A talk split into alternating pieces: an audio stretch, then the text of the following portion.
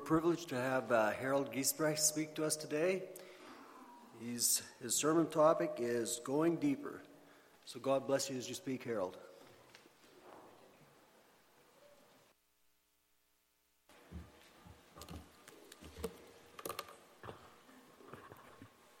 Well, it's indeed a privilege to be here with you in Killarney Mennonite Church today. And so, thank you for the opportunity. Thank you for your support of uh, our ministry, uh, both financially and uh, through your prayers. And uh, we're just uh, delighted to be here uh, with you this morning. My message is entitled Going Deep. And I know that here in Killarney Mennonite Church, I think generally there's, there's different kinds of sermons. I think here, Pastor Dan, Danny generally preaches expositional sermons. I think that's pretty accurate, right? Where, where he'll look at a text and explain what it means and apply it, right? Is that generally what you get here? Yeah, excellent. Those are the best kinds of sermons, okay? I'll just be right up front. Those are the best. You get the cream of the crop right there with expositional sermons. Some people uh, some preachers use um, Jericho sermons, okay? And I may have shared this with you last time. A Jericho sermon is where a preacher preaches around the subject seven times, okay? So that's, that's a Jericho sermon, okay? Now, I hesitate to share the next one, but take this with a bit of a grain of salt. The Longhorn sermon, okay? Some preachers preach Longhorn sermons. A point here, point there, lots of bull in between, okay? I may not get invited back. And then some preachers preach airport sermons. An airport sermon is where the preacher takes off and he's up in the air for a while and then he brings it in for a landing, hopefully just right around, around 12 noon, okay? And I'll, I'll, confess to you as I start, today's message is going to be a little bit of an airport sermon, okay? This picture was taken in November as we were flying from Vancouver to Victoria for our personnel conference, okay? We had flown on a 737 from Winnipeg to Vancouver, and then from there we got in this little puddle jumper to go across the channel. And uh, we took off, and because it's such a short flight, we were only in the air for about half an hour or so, and the whole time we were in the clouds. Okay, we weren't even didn't even get enough altitude to get past the clouds. And this morning's message might be a little bit like that as well. You might be like, I can't see where this guy is going. We're kind of in the clouds this morning. But anyway, so this morning, like I said, it, it might be a bit of an airport sermon. So I trust you'll uh, you'll kind of work with me on that. Well, this autumn, I learned everything I wanted to know and then some about wells, like water wells. Um, we, had, we had an issue at our place. Um, our water pump would run every eight minutes. It would run for 15 seconds, okay? Day and night, you know. All of a sudden, just, you know, 15 seconds later, it shut off. Eight minutes later, it would run again. Day and night, day and night kind of thing. So I thought, Houston, we've got a problem, you know. And uh, some of you may recognize the name Bernie Dewick. We go to the same church as Bernie and his wife Marie. He uh, used to be our provincial director of CSSM back in the late 80s, early 90s. And, and uh, so I talked to Bernie and actually Orville and Georgetta Jess. I don't know if you recognize that name. They also, we also attend the same church as them. Um, but I talked to Bernie and I said, Bernie, I think, I think our hot water tank is going to blow up on us. He's like, oh, what's it doing, you know? And I told him, you know, just, you know, every eight minutes the pump runs and stuff. He's like, oh, it's your foot valve, you know? And if you know anything about Bernie, if he tells you it's your foot valve, it's your foot valve, okay? So he was kind enough to take a day and he came down and, and uh, had this, uh, you know, basically we worked on, on pulling the, the thing out of, out of our well to, to get down to that foot valve to replace the foot valve. Well, this is what we found. Uh, basically, this is called, I forget what this is called actually, but anyway, it's, it's what's there's supposed to be is two hoses, okay? And they go way down into the ground, and up comes your water. One goes down, pushes water down, the other pulls water up. I don't know how that works, but it works, okay? But when we pulled it up, we only got one hose. So that was rather problematic. So you cannot run a deep well pump with only one hose. And, and I, I don't want to bore you with all the details of this mechanical thing, but just to explain what we're dealing with, our system was kind of like the one uh, on the right there uh, which was supposed to have two hoses going way down into the ground, and then what's uh, a jet ejector or venturi, and then a foot valve. Those of you on the farm, you probably know what I'm talking about. Uh, the rest of you probably don't care. But anyway, uh, so anyway, so we had a problem. We had one hose still down below there. The venturi was down there. The foot valve. We couldn't get anything past there and stuff. And we we're like, oh, what are we going to do? So I called this well expert, you know. So he comes down the next day and he had all kinds of contraptions. I mean, it was kind of a an inventor's dream kind of this guy had all the tricks in the in his bag kind of thing and he tried for three hours and finally said you know what I can't get those, the rest of it up. I can't get the venturi up. Can't get, you know, it's all stuck, you know, 40, 50, 60 feet down below. He said, You need a new well. And if you know anything about wells, they are expensive, expensive to drill. And so he said, uh, 8,000 bucks will get you going. And later on, we had quotes of twice that. But anyway, uh, talked to different friends, and I'm like, you know, our well worked fine. I was going to say our well worked well, but anyway, uh, our, our, well worked fine till now. So, you know, what's the deal? So, uh, friends of ours said, well, how deep is your water?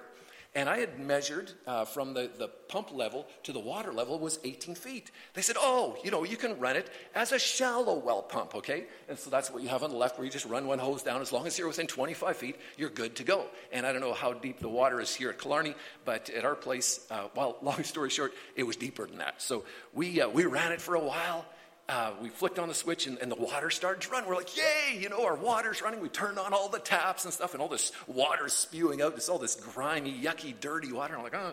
And then it ran out. You know, we're like, oh no, what are we going to do, you know?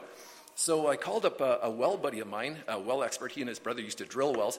And so he came down, and, uh, and we uh, couldn't work it as a shallow well, so we went down to 40 feet. We were able to get down to 40 feet with what we had there, and uh, turned on the water, and the water started to run. We're like, yes, we've got it, you know. And we sat down for supper and we're rejoicing, kind of thing. And all of a sudden I checked and the water had stopped running. We had run out of water. I was like, oh no, you know. And um, so I said to this well drilling expert, I said, do you think we'll need a new well? He said, I've got one more trick. I was like, okay. So he came down another time and he had this big bar, this big heavy bar with 60 feet of rope. And we dropped that thing down our well all afternoon. Boom, you know, pulled up the rope, you know, boom. We managed to move everything down about 10 or 12 feet, put the uh, Venturi, the foot valve down at about 70 feet, turned on the water. And I tell you, friends, I've never been so happy to see water run. And it's still running, so we can shower. Aren't you glad? You know, we sure are. but anyway, uh, I, I, just thought this morning uh, I'd like to share with you some of the lessons I learned from that experience, and then we're going to end up in the passage that uh, that Vern read a little read a little earlier. I thought, you know, there's no point in me learning all the lessons by myself if you know if we can all learn some together. All right, first thing I learned was the amazing design, the amazing design that our Creator made. Did did you know that our human bodies are approximately 60% water. Okay, we are mostly water as human beings. And did you also know that below the surface of the ground, basically everywhere on the planet, you can find, guess what? Water. I mean, and, and you guys are farmers, most some of you and stuff, so you know that you've drilled wells and stuff. And I kind of knew it, but it never dawned on me like it did with this experience that everywhere in the earth, uh, even at the Sahara, even below the Rocky Mountains, you drill down far enough, you will find water. And I don't know, um, you know, what your thoughts are. I know there's a very popular thought that, that there was this big bang and everything just happened. But to me, it's like, wow, the fact that we are mostly water and that, that our world is designed that anywhere on the planet you drill down and you're going to find water. To me, I thought, if that's a coincidence, you, my friend, have more faith than I do. Okay? You know, I just thought, wow, what an amazing thing that our Creator would think ahead, think, you know, hey, I'm going to make these people like this, and I'm going to give that vital resource just below the surface of the ground. You drill down, you know, 20, 30, in our case, 40, 50, 60 feet, some places hundreds of feet, and there you find water. I just thought, Lord, you're absolutely amazing, you know? And the Bible talks about that in Genesis 1. In the beginning, God created the heavens and the earth. And the earth was without form and void, and darkness was on the face of the deep, and the Spirit of God was hovering over the face of the waters.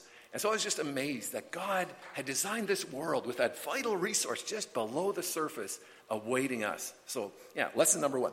Lesson number two is don't let the sludge in.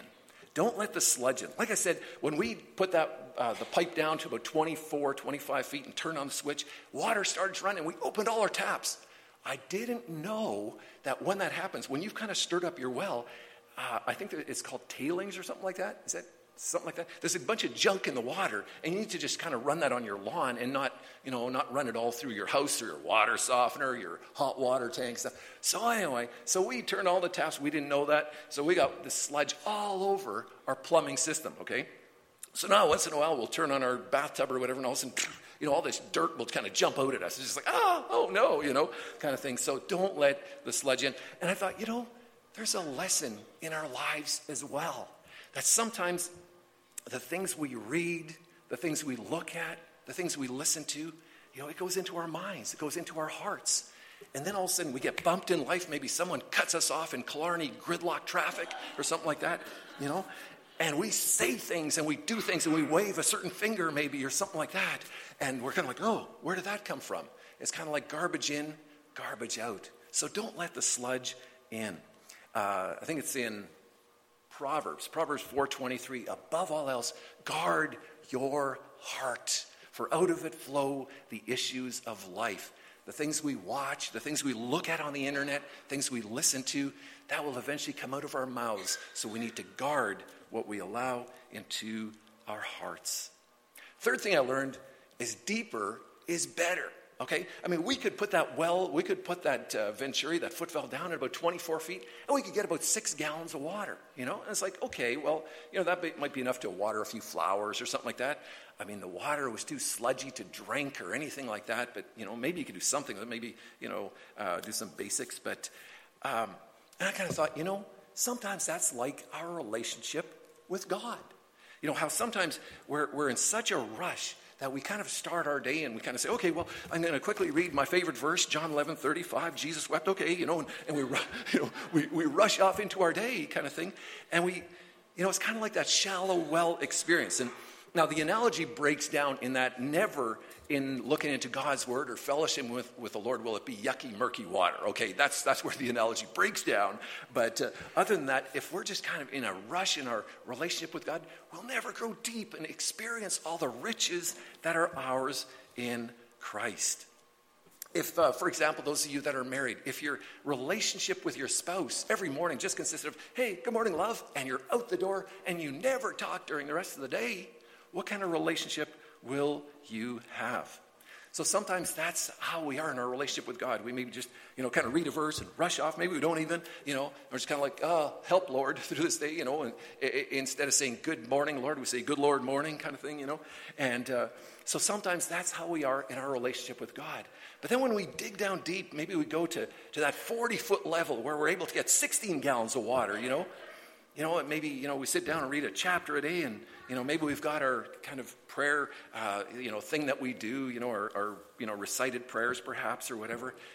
You know, hey, we'll grow a little bit, but man, it, it's when we dig down deep into God's word, when we uh, just really spend time in, in um, in, in deep meditation in his word and, and maybe you know going on prayer retreats where it's just you know me and the lord and i just want to listen lord to what you want to say to my heart. You know i want to meditate on your word. I want to get to know you more.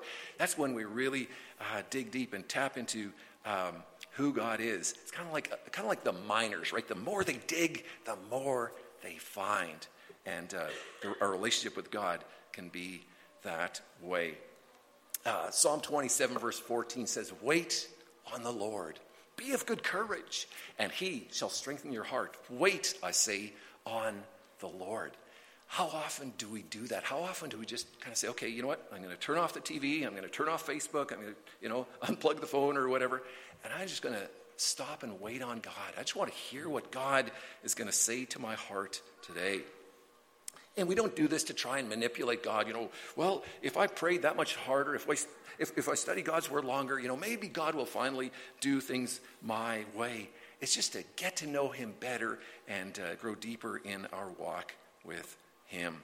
How deep do you desire your relationship with God to be? Do you desire just a shallow, you know, just kind of just a little sprinkling, maybe get your lips wet in the morning? Or you desire to, to dig deep into God's word where He can just, uh, His word kind of flows through you, where His Spirit just directs you and guides you and, uh, and kind of is a, a, a, determining factor in your life? Uh, Vern read, uh, actually, uh, I was going to go to Jeremiah 2, but first, uh, Psalm 1 talks about this as well. It says, Blessed is the man that walketh not in the counsel of the ungodly nor standeth in the way of sinners, nor sitteth in the seat of the scornful. But his delight is in the law of the Lord. And in his law does he meditate day and night. There's a promise. He shall be like a tree that's planted by the rivers of water that brings forth his fruit in his season. His leaf also shall not wither, and whatsoever he do, uh, whatsoever he doeth shall prosper. So there's a blessing as we dig deep into God's word, that we, as we delight in his word and do things his way. In Jeremiah 2, as Vern read, there's a, uh, a passage that's uh, kind of challenging to us. And I know you've been kind of studying uh, the prophets, and this is kind of the earlier part of Jeremiah the prophet. And it's something that, that uh, I want to share with you this morning because I find as I look at uh, so much of our culture, perhaps so much of the church today, this is kind of where we are in a lot of ways. Uh, Jeremiah 2, starting at verse 4 Hear the word of the Lord, O house of Jacob, and all the families of the house of Israel. Thus says the Lord What injustice have your fathers found in me that they have gone far from me, have followed idols, and have become idolaters? Neither did they say, Where is the Lord who brought us up out of the land of Egypt, who led us through the wilderness, through a land of deserts and pits, through a land of drought and the shadow of death, through a land that no one crossed and where no one dwelt? I brought you into a bountiful country. That's God talking about how he brought his uh, children out of Egypt and into the promised land to eat its, its fruit and its goodness but when you entered, you defiled my land and made my heritage an abomination. The priests did not say, Where is the Lord? And those who handle the law did not know me. The rulers also transgressed against me, and prophets prophesied, the prophets prophesied by Baal and walked after things that do not profit. Therefore, I will yet bring charges against you, says the Lord, and against your children's children I will bring charges. For pass beyond the coasts of Cyprus and see, Send to Kedar and consider diligently and see if there, is, if there has been such a thing. Has a nation changed its gods, uh, which are not gods? But my people have changed their glory for what does not profit. And the key verse uh, that I want to look at this morning Be appalled at this, O heavens, and shudder with great horror, declares the Lord. My people have committed two sins. They have forsaken me, the fountain or the spring of living water, and have dug their own cisterns, broken cisterns that cannot hold water. We find God offering us this living water as we dig deep in Him. But so often we, we kind of say, you know what, uh, thanks, Lord. But, you know, we, we kind of just turn our back on that. And instead, we look to fill our lives and fulfill, fulfill our, our hearts with things that just don't satisfy. In Canada, we've done that uh, so much uh, lately. It's, it's, kind of gone to the point where uh, not only do we not, you know, seek the fountain of living water, but it's kind of like anyone who does, or, or you know, even the, uh, how can I explain this? Um, basically, the, the thought of that is almost, you know, politically incorrect that we're going to seek things and do things God's way. And uh, the Bible says that God is a jealous God in Exodus chapter 20. He says, For I, the Lord thy God, am a jealous God. Not that he's like a jealous lover that's, you know, doing nasty things, but he has made us, he has given us a way to live. And when we live in a way that's outside of that, we cause ourselves great harm. And we see so much of that creeping into the church as well. Charles Spurgeon said this I believe that one reason why the church of God at this present moment has so little influence over the world is because the world has so much influence over the church. Now, does anyone dare to say amen to that? You know, do we find that the world has an influence over the church? Um, perhaps we should just spend some time searching our hearts on, on that one. But, and it's interesting because Jeremiah gave the analogy of, of, forsaking the fountain of living water and, and hewing, uh, digging cisterns that can't hold water. And in our country, in our culture, this, this, um, the thing that so much of our culture is, is seeking after, pursuing, is not necessarily murky, yucky water as we had come out of our well. It's downright poisonous, toxic waste, you know? And so, so much of what we see coming over the, uh, the mass media the, the, uh, and so on is, is downright uh, poisonous. The mantra of the postmodern world is no one is ever going to tell me what to do. I'll do it my way. Anything in our culture goes except pretty much uh, anything that has a biblical message and a worldview. Uh, psalm 2, uh, this, uh, you know, I've been kind of meditating on this psalm for a number of years now, and never before have I seen this kind of come to life right before my eyes. Um, Why do the heathen rage, the King James says, and the peoples imagine a vain thing? The kings of the earth set themselves, and the rulers take counsel together against the Lord and against his anointed, saying, Let us break their bands asunder and cast away their cords from us. I mean, you know, you compare this, you have this in one hand and you watch the evening news kind of thing. You're like, oh man, this is going on right now. Like, what in the world, you know? It's kind of like there's this posture of our culture, of our government against the things of God. And it, it's kind of like, you know, we don't want anything of God. We don't want to have any kind of bonds, any kind of limits of God in our lives. We're going to break those bands asunder and cast away those cords uh, from us. In contrast, Psalm 33 says this Blessed is a nation whose God is the Lord.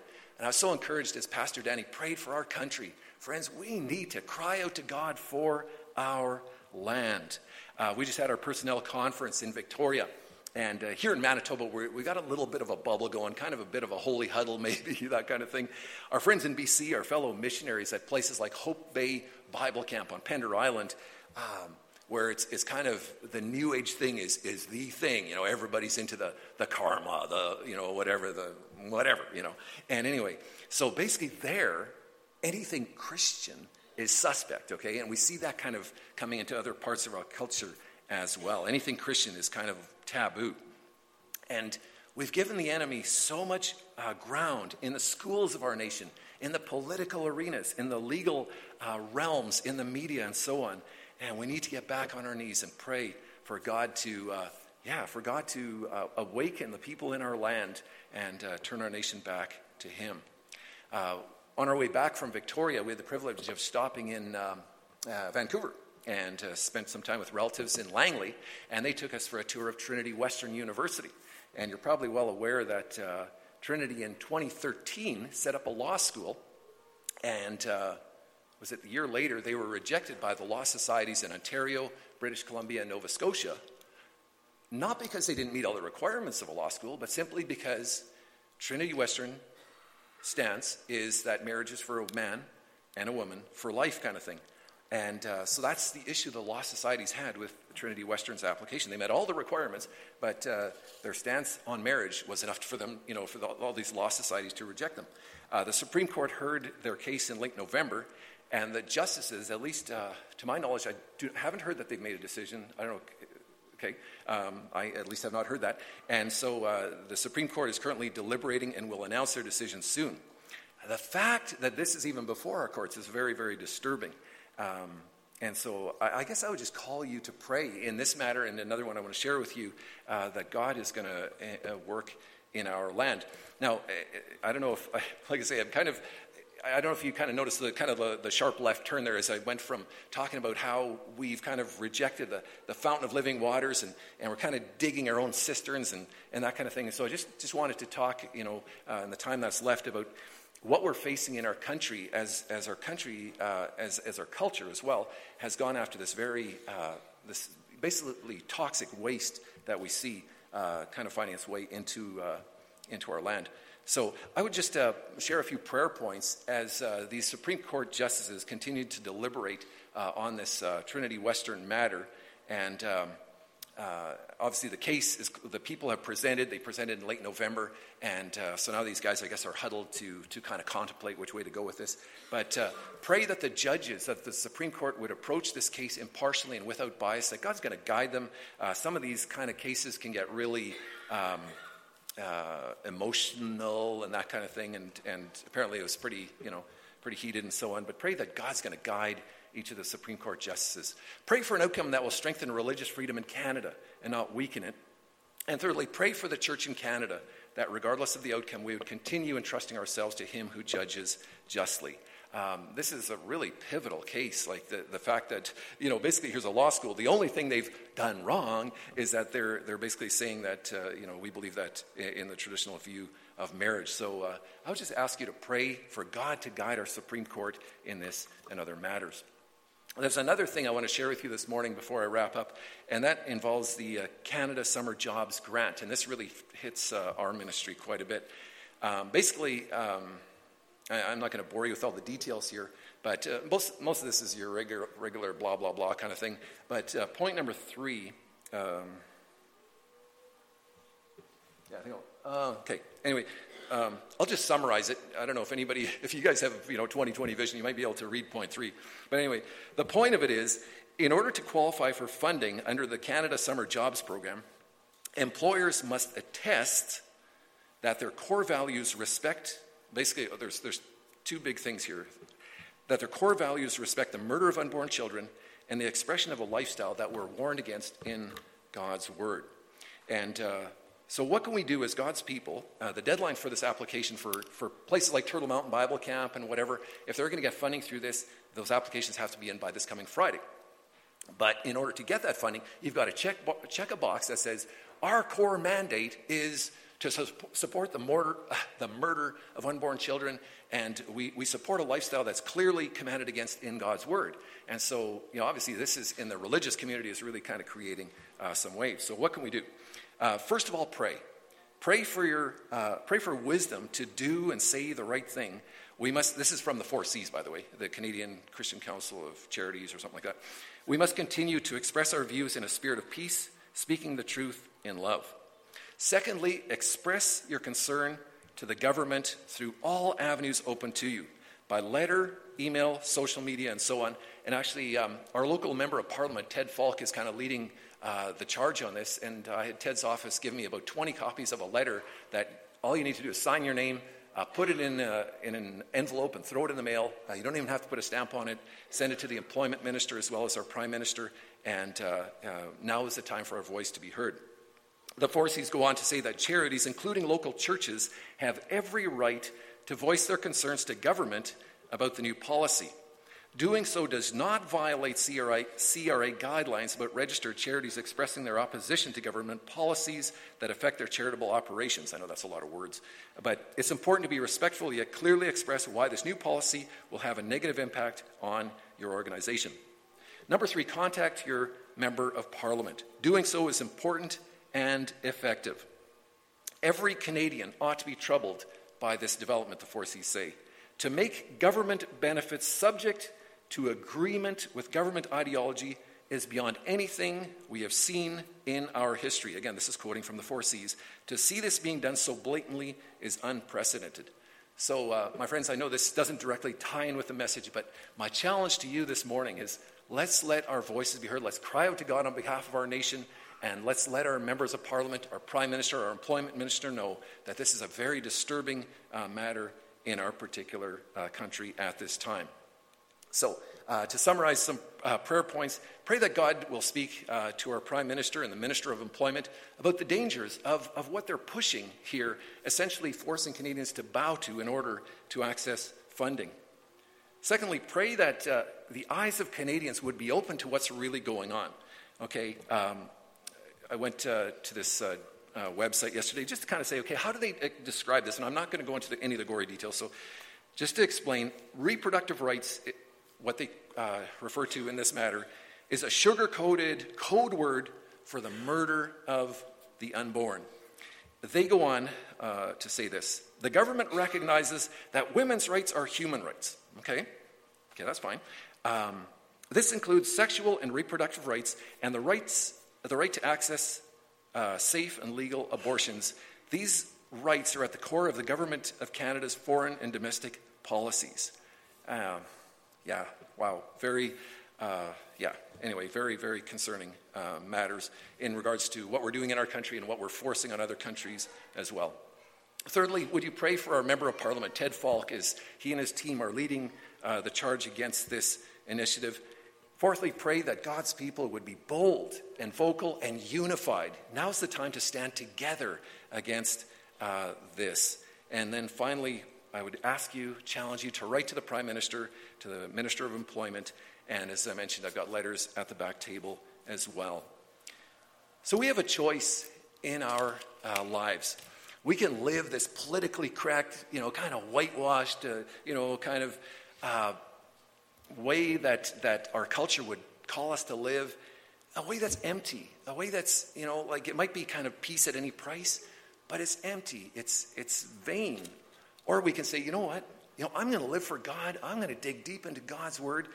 And even though it's, it's more and more opposed in our society, I want to stand for God even to the uh, very end of time. And my challenge to you, as I challenge myself, is to live for the Lord regardless of the cost. Let's pray together. Lord God, we thank you that you are the fountain of living water. Thank you that as we dig deep in you, as we uh, spend time with you, just enjoying fellowship with you, as we uh, dig into your word and enjoy all your teaching there and, and the expression of who you are in the pages of Scripture, we thank you that you are that fountain of living water. God, grant us uh, an increasing thirst for that. And may, as we dig into you and get to know you more, May the things of this earth, as the song says, grow strangely dim in the light of your glory and grace.